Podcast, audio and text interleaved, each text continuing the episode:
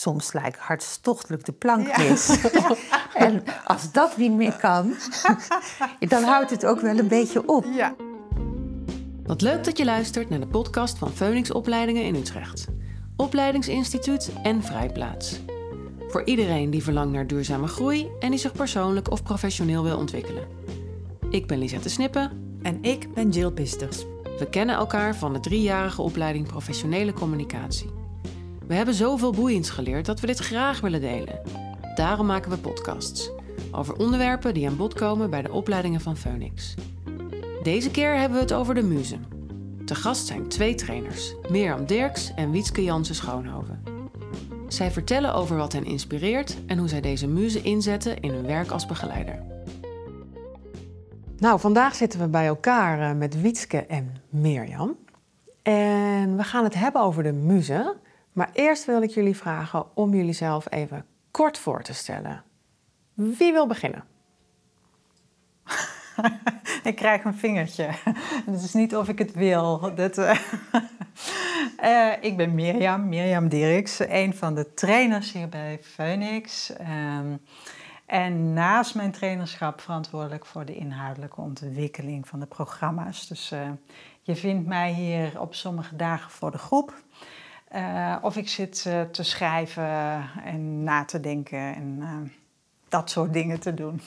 Oké, okay, dankjewel. Ik ben Wietske Jansen Schoonhoven. Je vindt mij vooral bij de vervolgopleidingen. Ik doe overigens ook een aantal driejarige groepen maar samen met Morten, de maskenmaker, en uh, relatie als spiegel. En daarnaast geef ik vrij veel workshops op, uh, op uh, vrouwenthema's. Moeder-dochter, de godin in mij. Luisteren naar je lichaam voor vrouwen. En ja, wat ook heel erg aan mijn hart ligt, is de liefde. Dus, ik zei al, de relatie als spiegel, maar ook eh, de relatieworkshop voor singles. Nou, zo. En veel. Nou, en nog meer, maar dit is wel. Mooi, dankjewel. Het belangrijkste, ja. We gaan het hebben over de muze. En ik denk dat iedereen daar wel zo zijn eigen beeld bij heeft, of geluid, of iets anders. Maar ik zou graag van jullie willen horen, wat bedoelen we daar nou eigenlijk mee met de muze? Nou, laten we, laten we beginnen met uh, de geschiedenis en de Griekse mythologie. In de Griekse mythologie zijn de muzen de dochters van Zeus en Nemosine. Nemosine is de godin van de herinnering. Ze werden in het leven geroepen om te vieren dat de goden gewonnen hadden van de titanen. En dit vind ik zo'n mooie zin. En vanaf dat moment bezongen ze het voorbije, het tegenwoordige en het toekomstige. Dus daar hoor je alweer die hele grote ruimte in. Nou, het waren er negen. De godinnen van kunst en wetenschap. Dus kunst en wetenschap. Ze werden vooral vereerd in uh, de tempel. Museum heette dat. Het woord museum komt er ook vandaan. En dan vooral in de bergen en bij de bronnen. En dus de muze brengt je bij de bron van inspiratie. Ja, dat, en dat is zo dat oorspronkelijke verhaal. Homerus, ik weet de zin nog. Andra moi ennepe muze. Muze, bezing mij de man. Zo begint de Odyssee. Dus het aanroepen van de muze. Het aanroepen van inspiratie. Letterlijk adem, lucht. Nou, en in de tegenwoordige tijd wordt het veel meer, uh, in ieder geval ook zoals wij hem gebruiken, inspiratiebron. Je ziet in de kunst natuurlijk ook wel dat een kunstenaar kan een muze hebben. Meestal is dat een vrouw, ook, ook niet altijd. Maar zoals wij hem hier gebruiken en, en wij hem samen ook inzetten, is hij veel breder. Dus wat inspireert jou? Ja. En, en ik hang al aan je lippen als je erover vertelt. Leuk om het zo te horen, weer dit verhaal. En, en mijn muze is in ieder geval heel erg de muziek. Eh, daar kom ik ook vandaan. Uh, ooit opgeleid als uh, klassiek pianist. Maar ik vind het wel leuk om te zeggen dat die muzen veel en veel en veel breder zijn dan dat. Dus ehm, het begint volgens mij dat wij als kind, ehm, zodra we kunnen lopen, ook willen dansen. Gewoon als de muziek op staat, dan gaan we dansen. Of op de tenen van je vader dansen. Of die momenten dat je je potlood vast kunt pakken en dat je ontdekt dat je kunt tekenen. En dat je, dus, dus het is zo'n natuurlijk iets van ons om ons ook uit te willen drukken op een andere manier dan nou, alleen maar met uh, lineaire taal. Dus heel breed zou ik denken. Picasso zegt, ik, mijn muze is... Uh, ik ben kunsthistoricus, opgeleid als kunsthistoricus. En oké, ik heb een wat andere afslag genomen. Maar mijn muze is beeldende kunst, dans. En in jouw verhaal hoor ik ook zo uh, de woorden van Picasso terug. Hè? Kinderen zijn allemaal kunstenaars. Ja. zijn allemaal kunstenaars. Ja. Maar om dat vast te houden als volwassenen, ja. dat is de kunst. Ja. En dus muze gaat eigenlijk ook over het terugroepen van je innerlijk kind. En je inspireren, en je laten inspireren en ook weer naar buiten brengen. de expressie is ook zo'n ja, ik kant zeggen, Er zit ook die verschillende kanten aan van het ontvangen, het ondergaan, geïnspireerd worden door iets of iemand. Maar ook de creatie, op wat voor manier dan ook. Ja, ja. Zeker. Wat ik er ook in hoor in dat eh, inspiratie is natuurlijk dat inspireren adem. Dat eigenlijk het is ook, het is ook echt het leven op zich. Hè? Dus eh, ja. jullie vertellen er iets over dat kinderen het hebben dat volwassenen het kwijt kunnen raken. Maar aan zich is het een vermogen van alle mensen. Zeker. Ja, en als je het dan hebt over de adem, dus inspireren, hoe vaak vergeten we om goed door te ademen? En, dus, en op het moment van inspiratie kan je het ook zien. Dan komt de adem terug, dan komt de kleur in het lichaam terug, dan komt de beweging terug. Dus in die zin is inspireren ook zo'n belangrijk thema voor ons allemaal. Om ons, en is niet in de categorie luxe, maar noodzaak. Ja. Wat inspireert jou? Waar ga je je adem op verdiepen? Um, en dat maakt dat het voor kunstenaars soms ook pure noodzaak voelt om zich zo uit te drukken. En andere mensen zijn dat dan weer, misschien staan er wat verder van af. Ja, ja, ja, ja, ja, ja. Ga jij? Nou, ik begin dat, beide te pruttelen. Dat weet ik niet. Ik las laatst een zin, dat vind ik dan ook weer zo'n mooie zin, dat, dat, dat we natuurlijk zelf ontstaan. Dit is pure scheppingskracht. Hè? Dus ons ontstaan, dat we samensmelten uit een zaadcel en een eicel en dat daar iets begint te. Ja, daar ontstaat creatie. Dus dat, ik denk dat het heel eigen is aan ons mensen. En ehm, dat we wel het contact ermee kunnen verliezen. Dat, dat zie ik wel met het, zowel het geïnspireerd raken als ook weer het naar buiten brengen. En dat, dat ligt een beetje aan je karakterstructuur waar je een voorkeur voor hebt om te vergeten. Maar ik denk dat het echt een, het is een levenskracht. Het, is, het heeft echt met leven te maken. En, en, in ons vak komen natuurlijk ook veel mensen in begeleiding die hun inspiratie wat verloren zijn. Die, ik, ik hou ook heel erg van het werken met het lijf en de beweging en de dans. En dan die letterlijk wat gestokt zijn in hun adem wat dun zijn geworden in hun adem.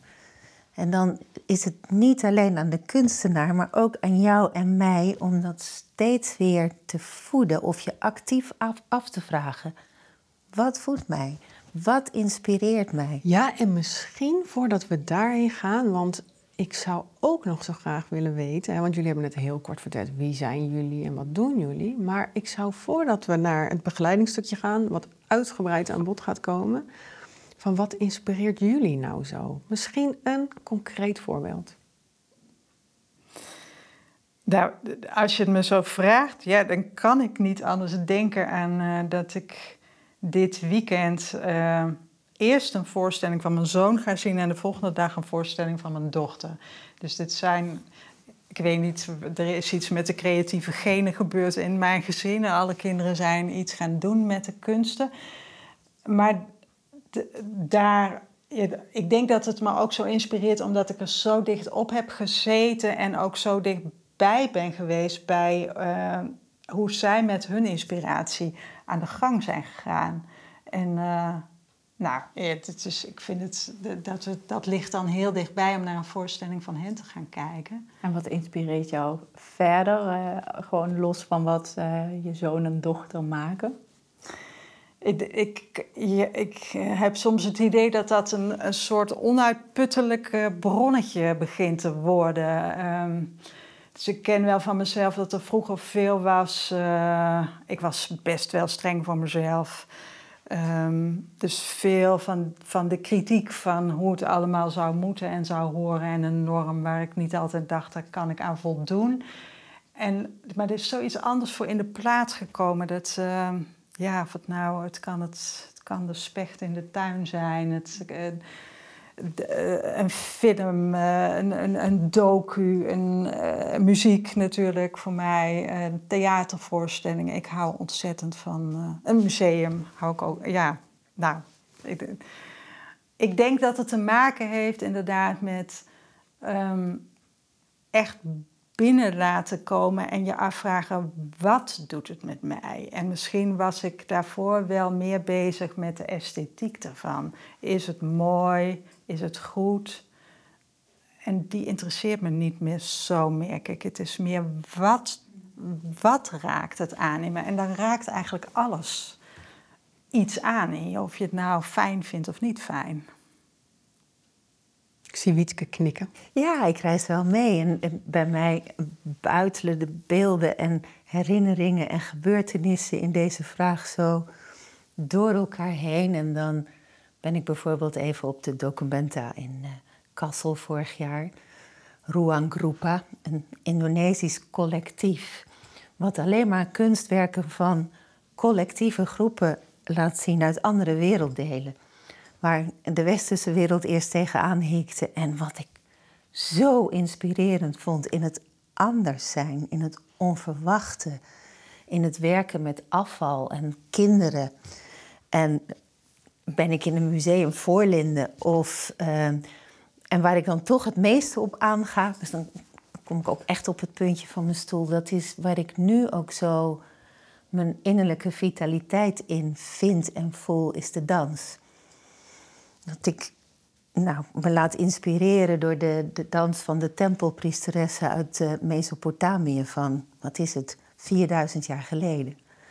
Dat ik daar een aantal jaren opleiding in heb gedaan.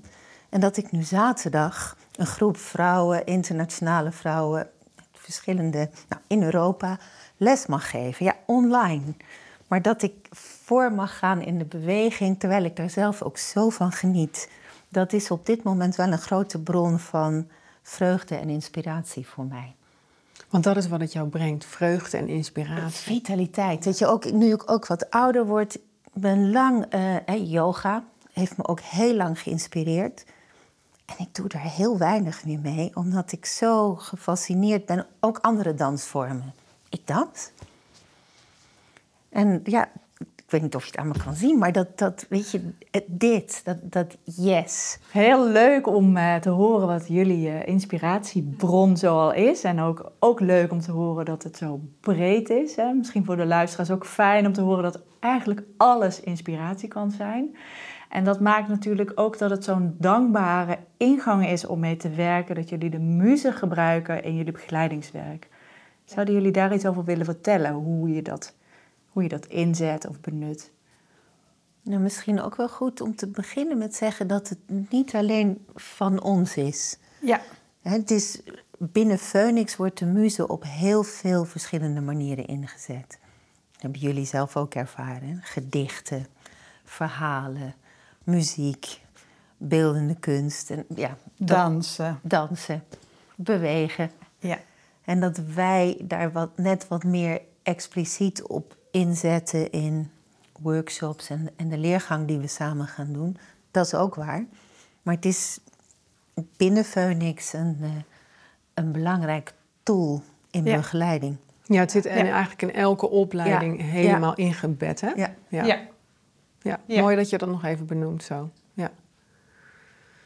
Ja. Wat was jouw vraag ook alweer, Jill?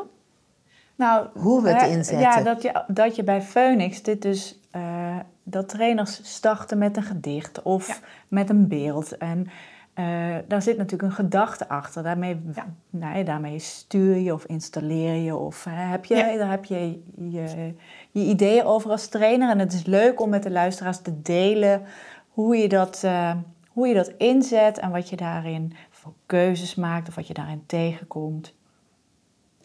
Nou, misschien, misschien voordat we naar die praktische laag gaan, want er zit natuurlijk ook een hele praktische kant aan, zou ik willen starten met dat het, we iets doen. Je zou kunnen zeggen, iedereen die bij ons komt, heeft zo zijn vaste patronen. En in ons eigen ik, dus in a- die ik-competenties die we zo goed ontwikkeld hebben, daar, daarbinnen zoeken we naar dezelfde route om een oplossing te maken voor het probleem. Dus, dus als ik vastloop in bijvoorbeeld dat ik de dingen te goed wil doen, dan zoek ik heel snel naar een manier om dat, eh, om dat wel te tackelen, maar weer vanuit het dat ik het heel goed wil doen. Dus ik, we hebben iets nodig, iets van een andere ruimte waarbinnen je kan gaan kijken naar dit soort patronen. En, ehm, en voor mij zijn de muzen die openen zo'n ruimte. Dus die maken de ruimte groter omdat ze iets vastpakken. Dat vind ik ook bijzonder hoe dat werkt, maar ze pakken iets vast dat van alle mensen is. Dus als je naar mooie kunst, mooie grote kunstwerken kijkt, dan zou je kunnen zeggen: iets in dat beeld, iets archetypisch wat iedereen herkent. En omdat het zo, eh, mensen het zo kunnen gaan herkennen eh, in zichzelf en hun eigen zichzelf ermee kunnen verbinden, hun eigen verhalen rondom zo'n thema kunnen ophalen, open je een veel grotere ruimte dan eh, ik moet het nog beter doen, bijvoorbeeld, wat je zo vanuit je ik bijvoorbeeld zo zou kunnen eh, aan- vast kunt houden. Ja, wat ik je eigenlijk wil zeggen is dat je mensen hun eigen zoektocht gunt om zich in relatie tot dat beeld te verbinden en de, de eigen herkenning te zoeken of de eigen geraaktheid te zoeken. Ja, maar ook zich dan te vinden in iets wat groter is. Dus ehm, we hadden het straks even zo, we waren al een beetje aan het voorbespreken, hadden we het bijvoorbeeld over zo'n stuk als Erbarme dich van Bach uit de Matthäus-passie. Dat, dat kent bijna iedereen. Ik zat nog even zo laatst te kijken, dan is er zelfs een Erbarme dich Allah. Dus, een, dus het, in allerlei culturen wordt dit zo, ja, dat wat een archetypische aria is geworden, die wordt herkend door heel veel mensen in de, eh, ja, in de, in de structuur, in hoe het klinkt. Dus herkennen mensen stukken van zichzelf in die niet zo makkelijk te verteren zijn met je ik. Het is, dus, het is een bijzonder verhaal. Het gaat over, het is net nadat Petrus eh, de Jezus verlogend heeft. Hè. Hij zou drie keer, Jezus zegt, je gaat me drie keer verraden. En het moment dat hij een drie keer verraden heeft, precies na dat moment gaat die aria klinken van Erbarme dich, mijn God. Dat is, dat is zo'n... Wij mensen komen natuurlijk voor thema's te staan die niet zo makkelijk te verteren zijn in jezelf. En dan heb je zo'n grotere ruimte nodig. Nou, bijvoorbeeld om te weten dat Bach dit 300 jaar geleden, dus dit thema al zo kon verklanken, dat hij daar zo'n nou, aansprekende melodie en eh, muziek voor heeft geschreven. Dat alleen al brengt een soort rust. Het is niet alleen van mij, het is van alle mensen. Ja, dat, zeg je eh, mooi. Dus ik hang, nu hang ik aan jouw lippen. En dat, waar wij ook samen zo'n paar keer de muze workshop hebben gegeven. Dat het ons ook, dat we soms zo eens naar elkaar kunnen kijken. En ik van, nou hebben we toch maar heel weinig gedaan. En er is al zo'n grote ruimte geopend met behulp van muziek. Met behulp van een aantal beelden. Of een cursist in de groep die verhalen schrijft en dan net een paar regels laat oplichten die niet alleen over haar gaan, maar die die onderlinge verbinding als het ware openen en dragen. Dus het is, jij noemt het ook of, een derde ruimte. Ja. Wat je als toeschouwer, dus ik werk dan iets meer met beeld. Dus in het kijken naar een beeld is er vaak een eerste reactie. Maar als je het dan wat stiller laat worden en wat langer kijkt, zelfs als het beeldje niet direct aanspreekt. En dan kan er zo'n moment komen dat je voelt dat je als op een bepaalde manier in het beeld stapt. Dat er een grotere ruimte geopend wordt, waar, uh, waar de tijd ook even lijkt, lijkt te verdwijnen. Waar, en in het verdwijnen van de tijd, dus in de stilte, dat er daarin ook ja, andere mogelijkheden zich lijken te openen. Klinkt misschien een beetje abstract, realiseer nou, mij. Nou, niet per se. Mooi uitgelegd. En ik ben ook nieuwsgierig, want jij vertelt veel over muziek meer, want dat ligt heel dicht bij jou. En jij vertelt veel over beeld, want dat ligt heel dicht bij jou, Wietske. Maar hoe kies je nou op een moment met wat je gaat werken? Is dat vooral iets wat jou inspireert? Of waarvan je denkt, hier kan deze specifieke cliënt iets mee? Of dit klopt op het moment in de reis van deze groep? Kunnen jullie daar eens vertellen wat er aan vooraf gaat? Nou, voor, mij een beetje van alles. Maar als ik er niet in geïnspireerd ben, kan ik het ook niet overbrengen. Dus daar begint het. Ja. En, en, dat ik heel vaak, nou, bijvoorbeeld in de opleiding relaties, de, de dag open met een beeld. Als het gaat over symbiose en versmelten, waar we natuurlijk ook in de liefde vaak een, een verlangen op hebben en waar we ons tegelijk zo in kunnen bezeren. Dan open ik bijvoorbeeld met een beeld van Louise Bourgeois. De kappel heet het. En dan zie je zo twee volkomen ineengestrengelde figuren die ook nog zo'n zo'n cyclische beweging maken, oneindig. En ja, wat roept dat dan op? dat roept iets van verlangen op, maar ook iets van, oh, dit wil ik helemaal niet. En ik begin vaak in een groep om, wat, wat zie je nou? Voordat ik wat context geef, of wat meer context geef, wat gebeurt er nou in het kijken? ja, dat doe je heel leuk. Ja, dat je mensen echt uitnodigt om zo'n tijd een beeld op zich in te laten werken. En ja, je echt af te vragen, wat zie ik? En ook, het is zo mooi om te zien wat mensen dan in de taal teruggeven. Want daarin vertellen ze ook onmiddellijk, en daar, daarmee is het ook zo'n fijne ingang. Ze vertellen onmiddellijk over hun scriptpatronen. Onmiddellijk. Het is er meteen. Ja. Precies in wat ze teruggeven, in wat hun raakt zit voor mij al heel veel informatie om mee te werken of een volgende vraag op te stellen. Ja, dus eigenlijk eh, kun je daaruit afleiden dat je toegang tot het onbewuste uh, creëert door uh, niet met taal een vraag te stellen, maar door een kunstuiting te laten zien. Ja, zeker. Want het is. Um, als, je, als ik vanuit de muziek spreek, maar vanuit het beeld is het denk ik hetzelfde. Hè? Dus je kunt niet je oren dicht doen. Dus het komt binnen. En wat je dan ook ervaart, of je het verschrikkelijk, afschuwelijk of prachtig of ontroerend vindt, dat maakt eigenlijk allemaal niet uit. En dan kijken, goh, wat speelt er? Wat raakt je dan zo in wat je nu hoort of in wat je nu ziet? Ehm, dat maakt ons werk uitermate uh, makkelijk. ja, en daarin zeg je dus eigenlijk ook, als je het verschrikkelijk vindt, is het, oh, heeft het ook iets aangeraakt. Zeker. Zeker. Ja. Ben blijf daar eens bij. ja. ja. Dus en wat doet je lijf dan? ja. En het, het mooie vind ik dat, kijk, we hebben allemaal ook zo ja, heel onbewust onze verdedigingslinies opgebouwd. En de muze, muziek, beeldende kunst, uh, dans kan zo onverwacht binnenvallen op plekken uh, nou, waar je nog niet geweest bent of waar je jezelf ineens aantreft en denkt: wow, dit is er ook. Of, uh... En ik heb ook een vraag en die stel ik vanuit het perspectief van de cursist, vanuit mezelf. Ik ben niet zo opgegroeid met de kunsten. Wij waren een sportieve familie, maar kunst en, of beeld en klassieke muziek, dat ken ik niet. Wel muziek, maar. Ehm, en ik ben benieuwd om eh, eh, als ontvanger of als cursist hier bij Phoenix, is het ook iets wat je moet leren om de muzes binnen te laten komen? Is het iets waar je ook even aan moet wennen? Kijk, muziek komt bij mij binnen. Maar dat kan jij misschien beter vertellen dan wij. Ja. Als je eraan moet wennen.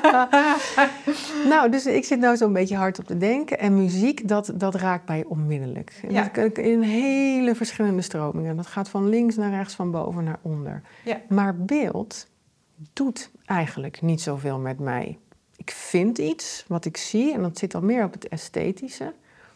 Dus ik word nu heel nieuwsgierig naar jou, Wietske, en dat je zo de tijd neemt want in een beeld stappen, die ervaring ken ik niet. Ja. Interessant, leuk. Nou, hè? Ja. ja. En, en overigens, ja, je kunt dit trainen, maar uh, waarom zou je? Hè? dat, dat, is natuurlijk ook als jij van muziek, waarom zou je? En waar ik mensen wel vaak op uitnodig is, wij mensen zijn ook beelddenkers. als je teruggaat naar de oudste cultuur die we kennen, de Aboriginals, die gaven heel veel van hun wetten en gebruiken door via vergankelijk beeld. Beelddenken hoort ook bij wie we zijn als mens. En kijken, dus in ons vak als begeleider, kijken doen we ook weer met ons hele lijf. Dus kijken totdat we zien. Dat, dat is een proces. En we zijn in deze tijd waar al die beelden op ons afkomen ook wel eens wat gewend aan snelheid. Hm. Maar dan vertragen. Ja, dus vanuit het gewaarzijn. Vanuit het gewaarzijn. En uh, in Amerika zijn ze daar al verder in dan wij. Hoewel ik me heb laten vertellen aan de Radboud Universiteit in Nijmegen doen ze dat ook, of hebben ze dat gedaan. Brandweerlieden, uh, uh, politieagenten in Amerika, een deel van hun training, en niet overal, uh, is ga het museum in. Ga eens kijken. En dan krijgen ze, als ze een tijdje gekeken hebben, krijgen ze een aantal vragen van wat heb je nu gezien? En dus in dat proces, zodat ze op de plaats delict of waar de brand is, makkelijker ook details aan elkaar kunnen knopen. Medisch of, of medici heel vaak 10 minuten gesprekken. Dus het kan zo helpen om jezelf meer te trainen in het beeld, om verder te kijken dan wat je ziet. Er is ook een Nederlandse kunstenaar, Hans Aarsman. Hij heeft uh, gewerkt met medicijnenstudenten mee museum in, werk van Frans Hals bekijken. En wat zie je? Wat, wat is het blosje op de wangen? Wat zijn de vlekken op de handen? Dus in je hele diagnostiek ben je als uh, medicijnen opgeleid uh, arts. Werk je een protocol af. En het, het kijken en het gewaarzijn nam hij dus in dat opzicht mee. Geweldig. En, en daar, daar weet ik mensen vaak wel mee te motiveren om toch wat langer te kijken dan ze eigenlijk gewend zijn. Je hebt me geprikkeld hoor, Wieske. Ik kom een keer bij je langs. Het doet ook echt iets met de begeleidersvaardigheden. Ik had een omgekeerde ervaring. Ik had uh, laatst... Uh, mijn bril vloog uit elkaar net voordat we uh, gingen starten. En... Um, en ik had geen reservebril. En ik zie gewoon echt gezichten helemaal wazig als ik mijn bril niet op heb. Maar ik moest het die ochtend doen zonder bril. Dus ik dacht nog, jeetje, dat wordt wat. Want ik heb ook het idee dat ik altijd veel zie aan mensen. En kleine, kleine verschillen in mimiek. En uh, nou, het was echt fascinerend om te merken. Ik, ik heb er geen last van gehad. Dus dus dat is de andere kant. Hè? Dus het scherpen van je zintuigen, dat gebeurt natuurlijk ontzettend als je met muziek of met dans of met beeld of met wat dan ook bezig bent. Dus, dus op mijn oren kan ik feilloos horen. Ehm, ja, waar, waar het stukje komt waar mensen vastkomen te zitten, waar de vrijheid zit. Dus de, nou, fascinerend. Ja, en ik hoor ergens toch ook inderdaad van het is ook iets wat je meer en meer kunt ontwikkelen. Je kunt je zintuigen wel degelijk scherpen. Of je favoriete zintuig nog meer aanzetten. En misschien je wat minder ontwikkelde zintuig wat meer trainen. Ja, en, en ik ben wel nieuwsgierig, hè, want de, dat is vaak wat mensen denken. Dus het eerste is, oh, ik ben niet muzikaal, oh, ik ben niet van de kunst. Ehm, terwijl als je dan, uh, als jij vertelt, hè, en als je onmiddellijk vertelt over dat, dat je eh, muziek, dat komt zo binnen, ja, daar gaat het over volgens mij. Ik geloof dat, dat ja, misschien is het ook wel jammer dat kunst ooit een grote K heeft gekregen. En, uh, misschien moeten we muzen ook met de kleine Met de kleine M. De kleine M. Dat ben ik helemaal met je eens. Maar ja. zojuist vertelde je ook in de intro dat de specht in de tuin ook inspiratie kan zijn. En voor mij is bijvoorbeeld het bos echt een plek waar ik inspiratie vind. En hè, vanuit vertragen of rust of opladen. Dus het is ook mooi om het gewoon te aan te vliegen vanuit de volle breedte. En dat als, als een beeld, als je de ervaring niet kent om in een kunstwerk te stappen, dat dat ook oké is. En, maar in een film, kan je je door een film laten meeslepen? Oh, absoluut. Dat is dus een en al beeld. Ja, hè? dus het is ook gek ja. wat er met mij gebeurde hoor, in voorbereiding op deze podcast. Dat ik blijkbaar er ook iets op plak, op ja. de muze en de kunst, met de grote K inderdaad. Ja. En zo intussen dacht ik ook, ja, het is ook een gek verhaal wat ik vertel. Want ik kan me wel, ja, ik laat me heel erg raken door muziek. En als jij vertelt over dans, nou, dan kan ik me echt helemaal in verliezen. Ja. Dus het klopt ook niet helemaal. Ja. Het is een bepaald beeld, denk ik. Wat oh, ik, leuk, uh, leuk. Dus bij deze toegeëigend dat je van ja. de muze ja, overtuiging. Ja, precies. Ja. Er is niks maar heel van de met... overtuiging. Wat zeg je? Er is niks maar heel van die overtuiging. Nou, misschien ook nog wel leuk om te vertellen. Dat hadden wij met onze collega's. We hadden voor de driejarigen hebben we beelden uitgekozen bij elk blok. Dat hebben we ook zo gedaan dat je dat mooi kan laten zien.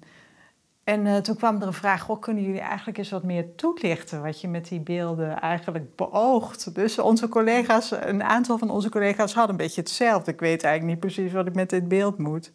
En toen hebben we zo'n sessie gedaan, hè, dat we gewoon mensen alleen maar, ja, hebben nou tien minuten of, of, of vijf minuten ja, gewoon laten kijken. Kijk maar eens, en wat gebeurt er dan? En dat er dan ook zo'n mooi gesprek op gang komt. Ja. En zoveel informatie wordt uitgewisseld op een andere laag dan het praten over. Ja, ja. Ja, ik hoor je dus vertellen dat je hè, de tijd neemt en dat je daarmee uh, nou, die andere ruimte ook laat openen. En je hebt ook iets verteld van ja, ik moet er wel in voorgaan. Dus als het mij niet raakt, dan, dan werkt het eigenlijk niet. Um, en, en misschien doe je nog wat dingen, want je kan er ook echt wel heel bewust meerdere lagen op gaan aanraken.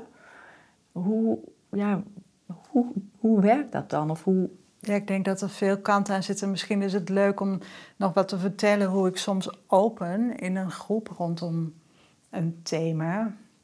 Dus bijvoorbeeld in, uh, in de opleiding Systemisch Werken. Dan, uh, nou, dan werken we natuurlijk zo met mensen van in de onmiddellijke overdracht.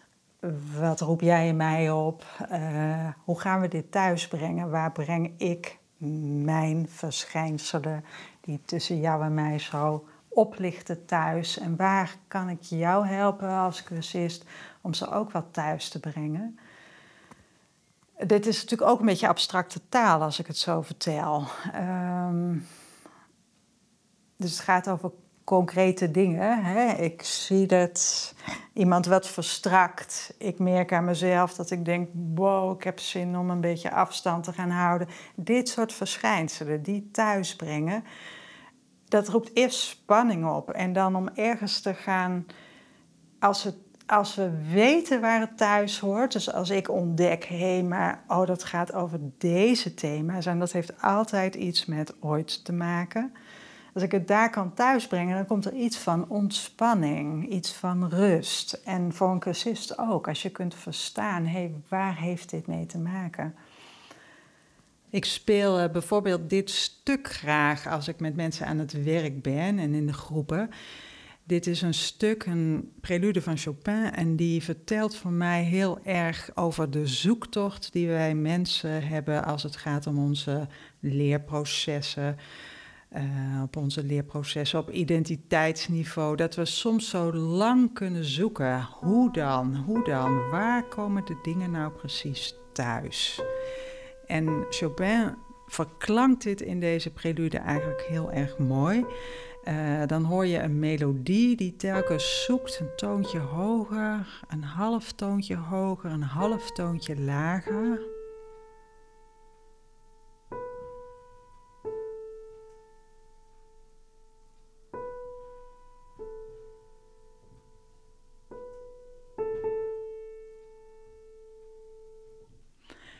En ook uh, de akkoorden die eigenlijk zoeken, die telkens in de buurt van hetzelfde akkoord blijven cirkelen, telkens net één toontje wat verandert, ook zo'n grote zoektocht.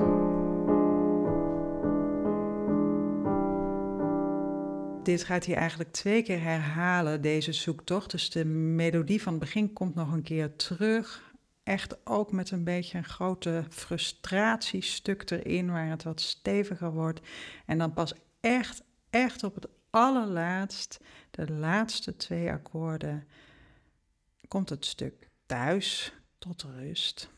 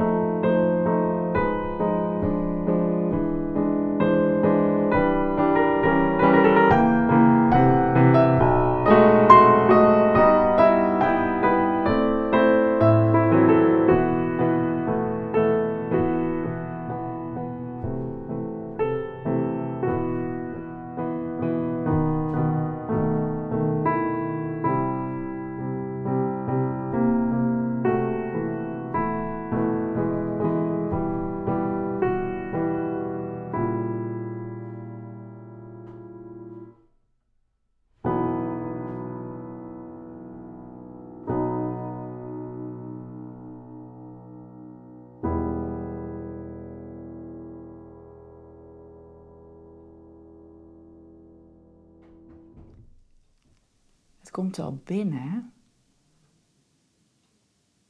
Ja. Ja. Ja, het is een... Dat zei jij straks ook, hè? Dus het voorbij je defensiemechanismes... Uh, het, het raakt de laag van het voelen in ieder geval onmiddellijk. Het, al je zintuigen staan aan. Het denken gaat een beetje uit, denk ik. Je laat je meevoeren, je adem, de puls van de muziek. Hè. Op een gegeven moment gaan we allemaal, ik geloof dat wij nog uh, een beetje zo met z'n allen in dit, in dit ritme van die muziek aan het bewegen het hele. Stiller tussen uh, ons. En ja. ja. wordt het stiller in deze ja. ruimte. Hartslag die zich op elkaar afstemt. Ja, dat is, dat is ook wat het doet. Ja. ja. Nou, uh, dit krijg ik met, met woorden, tenzij het een heel mooi gedicht is, maar met gewoon mijn gewone taal niet zo direct voor elkaar. Ja. En wat Mirjam net vertelt over wat gebeurt er nu tussen jou en mij dat, dat licht optrekken van de adem, of het iets naar voren of iets naar achteren bewegen. En dus die ontmoeting, die uh, zo'n heel verhaal vertelt al in de kleine beweging. Die laat ik die bijvoorbeeld zien met een beeld van uh, Bill Viola. Bill Viola is een uh, videokunstenaar. En die, dit werk is te zien in de Pont in Tilburg. Um, hij heeft een schilderij van Pontormo, mag je ook weer vergeten, de ontmoeting van Maria en Elisabeth als uitgangspunt genomen. Met twee getuigen. Hij heeft één getuige gepakt. En dan laat hij drie vrouwen in slow motion, dus een ontmoeting van 30 seconden, vergroot hij uit tot 10 minuten. Dus dan zie je in heel vertraagd beeld wat er gebeurt tussen jou en mij in een ontmoeting. Hoe intens we daarin bewegen.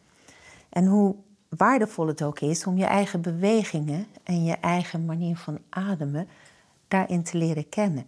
Niet omdat het anders moet, maar omdat je meer keuzeruimte krijgt. Zegt, oh ja, oh ja. En dus zo'n waarneming van, mijn adem trekt wat op, nu vind ik het spannend. Of ik ga wat naar voren. Misschien kan ik ook eens wat meer naar achteren bewegen.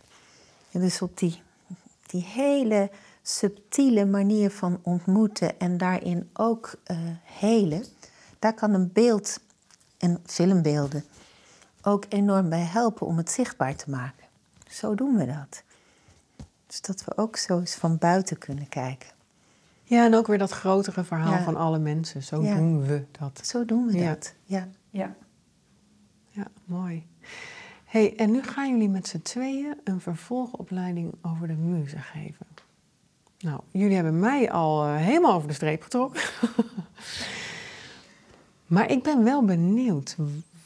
Ja, wat houdt die vervolgopleiding in? Voor wie is die bedoeld? Uh, ja, wat kunnen mensen daar verwachten die daaraan beginnen? het, is, het is een nieuwe leergang, zes dagen. Drie blokken van twee dagen. Nou, ik denk wat we beogen in ieder geval. Hè. Dus uh, nou, we moeten ook nog even zo concreet, dat, dat moet nog echt wel invulling krijgen. Maar wat we ermee beogen is in ieder geval om ervaren mensen, dus die echt wel al gepokt en gemazeld zijn in de thema's van overdracht en tegenoverdracht. En mensen kunnen een basale diagnostiek op orde hebben, en nou, noem maar op, zo die begeleidersvaardigheden. Ehm, dat dat zit, maar dan dit stuk gaan toevoegen, hoe je leerprocessen ook enorm verdiept. Ehm, kijk, als ik over de drama-driehoek begin, wat ik echt een fantastisch instrument vind, maar dan zit ik op een andere laag dan wanneer we gaan kijken naar nou, zoals jij bijvoorbeeld in de relatietherapie of in een systemisch werken, dat je kijkt naar die diepe thema's bijvoorbeeld, die, uh, nou, wie benoemt het zo mooi, de dingen die niet overgaan, maar waar we wel op een bepaalde manier ook mee rond moeten zien te komen. Daar, ik zou zeggen, daar ga je over leren. Wat je dan kunt toevoegen, hoe je kunt kiezen, hoe je de muziek kunt inzetten, om ook hier. Uh, nou, een ruimte te, en een perspectief te gaan bieden van te kunnen zijn met de dingen. Uh, ja, te kunnen zijn met de dingen. Dat is misschien net een iets andere laag. Uh, ja, en, en hoe je daarbij de muze op heel veel verschillende manieren kunt inzetten. Of je voorkeur nu muziek is, of beeld, of dans, nou, of de natuur. Daar, daar zullen wij wellicht iets minder mee doen, omdat we wat meer vanuit het creatieve stuk werken. Theater. Ja. dus jij schreef ook, ook zo'n mooi blog over hoe een theaterstuk ja. je geraakt heeft. En, ja. dus als, alsof er dan van binnen ook iets kan verschuiven. Alsof er net een iets andere blik op diezelfde wereld ontstaat. Ja, en omdat het perspectief niet weten gewoon mag zijn. Ja. ja. En in die opleiding ga je dus daarmee aan de slag van hè, de, de, de meer ervaren begeleider van hoe kan ik dit nou inzetten dat het ook klopt met wie ik ben ja, en met wie dat ik zeker. zeker. waar ik door geïnspireerd raak. Ja, Want ik, kan, ja, ik kan me voorstellen dat het ook enige oefening vergt. In de zin van, is het ook met een muze mogelijk dat je de plank mislaat? Dat je denkt, dit ja, dit is het muziekstuk voor dit moment, voor deze cliënt? Of, of kan dat eigenlijk niet? Is het van dit zet je in, het zet mensen in die grotere ruimte en het doet altijd wel iets? Of kun je ook de plank misslaan? Ja, mijn eerste reactie is: uh, soms ik hartstochtelijk de plank mis. En als dat niet meer kan, dan houdt het ook wel een beetje op. Hè? Dus dat, dat we als begeleider natuurlijk ook wel vol inzetten. En ja, ook met de bereidheid om gewoon helemaal mis te zitten. Ja. En dat gebeurt soms ook. Ja. En soms komt het pas later dat ik denk van nou, dit is een briljant plan.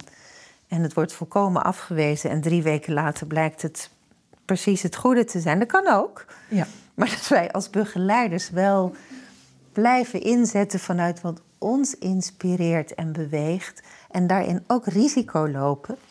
En dat maakt, dat maakt onze ontmoeting wel wat levender Ja. dan eh, wanneer we precies het goede moeten doen. En ik wilde, ik wilde vanuit, die, vanuit die opleiding nog wel wat aan toevoegen. Want dat heeft er volgens mij ook mee te maken. Dus dat je ook je gaat leren toevertrouwen. En je lef zoekt Ja. in jouw manier van expressie. En dingen eh, naar buiten komen met waar jij geïnspireerd door raakt. Eh, want dat zei je al aan het begin, dat is natuurlijk dat is de helft van wat het doet. Hè? Dat als jij geïnspireerd bent, dan kan je iets overdragen. En dat kan ook kwetsbaar zijn. Hè? Ik kan me Zo. voorstellen dat het voor de kunstenaar is het kwetsbaar om met zijn kunst te komen. Want het zegt eigenlijk, hier ben ik. Ja. Hè? Je legt je ziel op tafel eigenlijk. Ja. En misschien is dat ook wel met als je je eigen muze inzet. Als jij zo geraakt bent door een bepaald stuk of beeld. Ja. En de ander heeft iets van... Of- Maar dat is, dat is wel een eerlijk risico. Ja. Want ook in het begeleidersvak, eh, je vraagt aan je cliënt om zich te openen voor jou. Ja. Ja, Ja. dat lijkt me wel fair dat ik me ook open. Ja. En dan kan het zijn dat iemand denkt, mwah. Ja. Ja. Ja, Of kijk, ik, deed ik kan het natuurlijk niet laten zien, maar als ik, als ik zo ga staan, hè, dus ik werk veel met vrouwen, dus ook hè, die bekkenbeweging laat zien. Nou, daar heb ik mezelf lang op ingehouden. Ja. En dat ik dan even ook langs jullie ogen reis als ik ga staan en daarin een beweging laat zien. Moeten we misschien even vertellen dat je nu werkelijk staat en met je heupen staat te, te heel verleidelijk staat te, Jij doet het verleidelijk. Oh ja, ja. kijk, dat, is, dus onmiddellijk mijn reactie. Ja. Ja, Dus script. dit is al interessant. Dit Ja. is al interessant, hè? Dus het is, het is. Ja. nou goed, laat ik niet met, nu met, hè, maar het is wel een kwetsbare beweging, Ja. omdat ik iets laat zien waar ik zelf in gereisd heb, wat me inspireert, maar ik niet zeker weet wat jij daarvan vindt of wat jij daarbij aanneemt van mij. Maar het is hetzelfde principe waar we ook mee werken. Dus wat ik oproep bij de ander, Ja. Dat zegt niet zoveel over mij, maar dat zegt iets over: oké, dit betekent dus iets voor je. Zoals ik ook nu reageer op jou, dat dit zegt natuurlijk veel over mij. Dat dit mijn beeld onmiddellijk is als jij beweegt met je heupen. En nou, die bereidheid om daarin te onderzoeken, niet over goed, fout, mooi, lelijk, allemaal niet. Maar waar, waar brengt het je en wat valt hier te halen of te leren, of misschien ook wel je toe-eigenen? Dat, dat vind ik ook prachtig van, van die dans of van theater. Zitten we al, eh, we, we kunnen eindeloos door blijven praten, denk ik. Maar van de dansen van het theater, dat je ook iets je kunt gaan toe-eigenen wat je niet zo kent van jezelf. Dus voor mij zou het best goed zijn om te gaan staan en mij gaan toe-eigenen deze heupbeweging.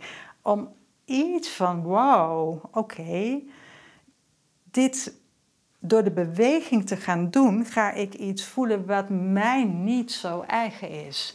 Hè, zoals ook bij drama soms wordt ingezet om, als je je klein en kwetsbaar voelt, om eens een keer Nero de Keizer te spelen.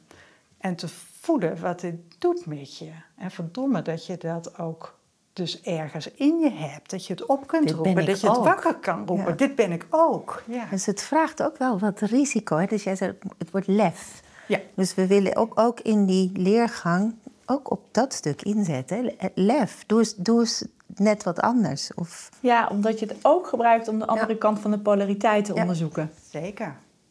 Zeker. Ja. in de, kan dat nog? In de opleiding relaties werk ik eh, veel met de artist date. Dus dat ik tussen de blokken door cursisten vraag om nou, een artist date te organiseren. Of met zichzelf of met een ander.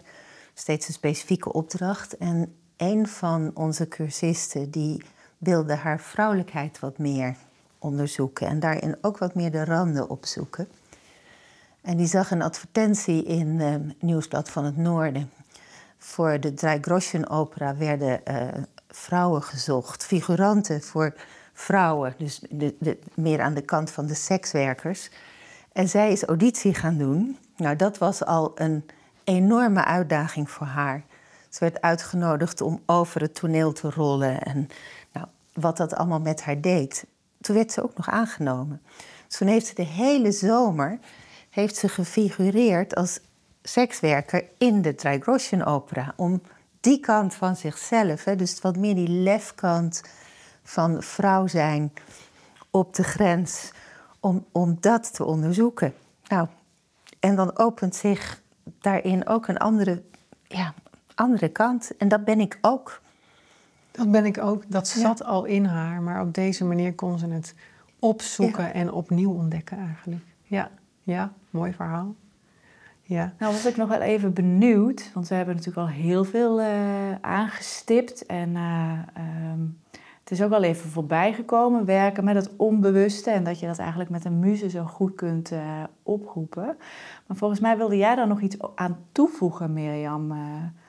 Ja, wat mij in ieder geval zo geïnspireerd heeft, is ook hoe Jung hier naar gekeken heeft. Dus die, die schreef al zo over hoe kunstenaars um, toegang hebben tot, dat noemt hij dan het collectief onbewuste. Dat ze daar, ja, dat dat de kwaliteit van kunstenaars is. Dat ze daar zo makkelijk toegang hebben tot die grote wereld waar we allemaal eigenlijk ook, uh, ja, waar we allemaal ook aan ontspruiten. Hè? Dus, dus al onze voorouders en alle ervaringen die zij hebben opgedaan. Dus dat is een groot veld van een collectief onbewuste.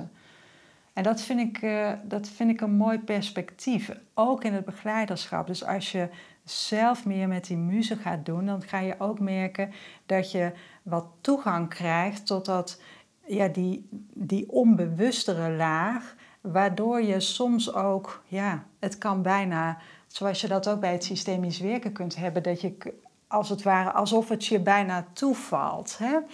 Alsof het je toevalt, zo'n zinnetje waarvan je dan denkt: dit is volgens mij nu precies raak. Ja, vanuit het wetend veld.